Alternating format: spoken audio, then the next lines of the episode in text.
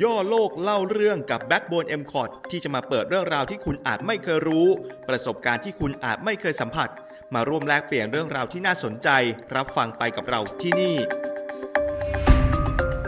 EP นี้ในตอนวันดินโลก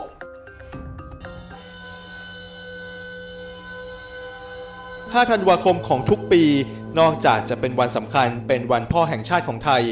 วันนี้ยังมีความสำคัญต่อมวลมนุษยชาติอีกหนึ่งวัน ย้อนกลับไปเมื่อปี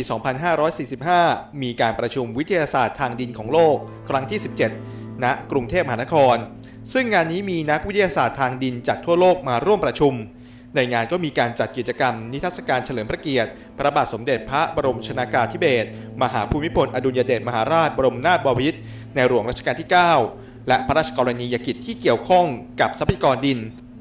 รวมถึงการจัดตั้งโครงการพระราชดำริในภูมิภาคต่างๆ ของประเทศ ครั้งนั้นทำให้ผู้เข้าร่วมประชุม เห็นและเข้าใจถึงวิสัยทัศน์ ในการบริหารทรัพยากรดินอย่างยั่งยืน ทรงเป็นพระมหากษัตริย์ที่ให้ความสำคัญกับทรัพยากรดิน และวิทยาศาสตร์ทางดิน เกิดการทดลองทดสอบ เป็นผลสำเร็จในการบริหารจัดการดินอย่างต่อเนื่อง เป็นที่ยอมรับทั้งในระดับประเทศและระดับนานาชาติ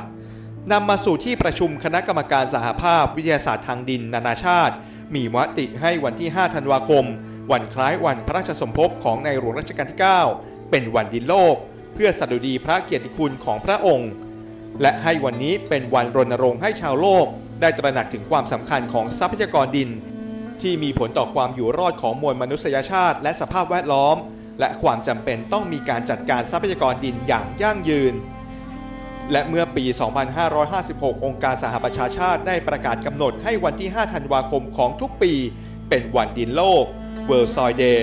ในระหว่างการประชุมคณะกรรมการ ด้านเศรษฐกิจและการเงินของที่ประชุมสมัชชาสหประชาชาติ สมัยสมัชชาที่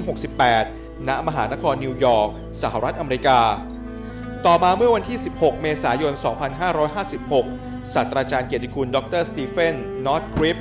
กรรมการบริหารสหภาพวิทยาศาสตร์ทางดินนานาชาติ และคณะเข้าเฝ้าทูลละอองธุรีพระบาท ทูลเก้าทูลกระหม่อมถวายรางวัล นักวิทยาศาสตร์ดินเพื่อมนุษยธรรม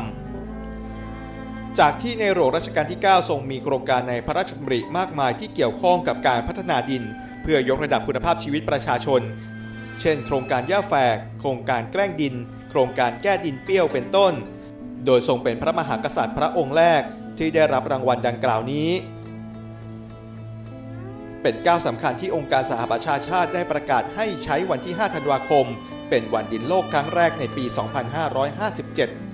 นับแต่นั้นวันดินโลก 5 ธันวาคม เป็นวันสำคัญที่นักปัตภีวิทยาทั่วโลกกว่า 60,000 คน จะเฉลิมฉลองเป็นประจำทุกปี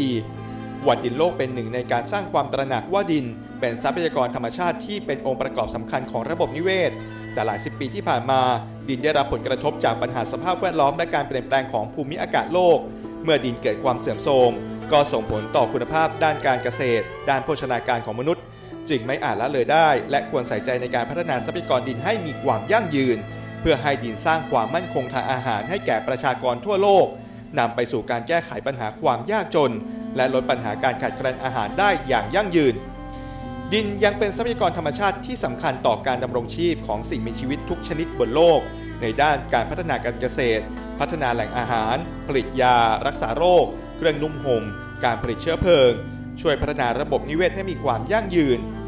เกิดความหลากหลายทางชีวภาพ และบรรเทาผลกระทบจากสภาวะการเปลี่ยนแปลงภูมิอากาศโลกอีกด้วย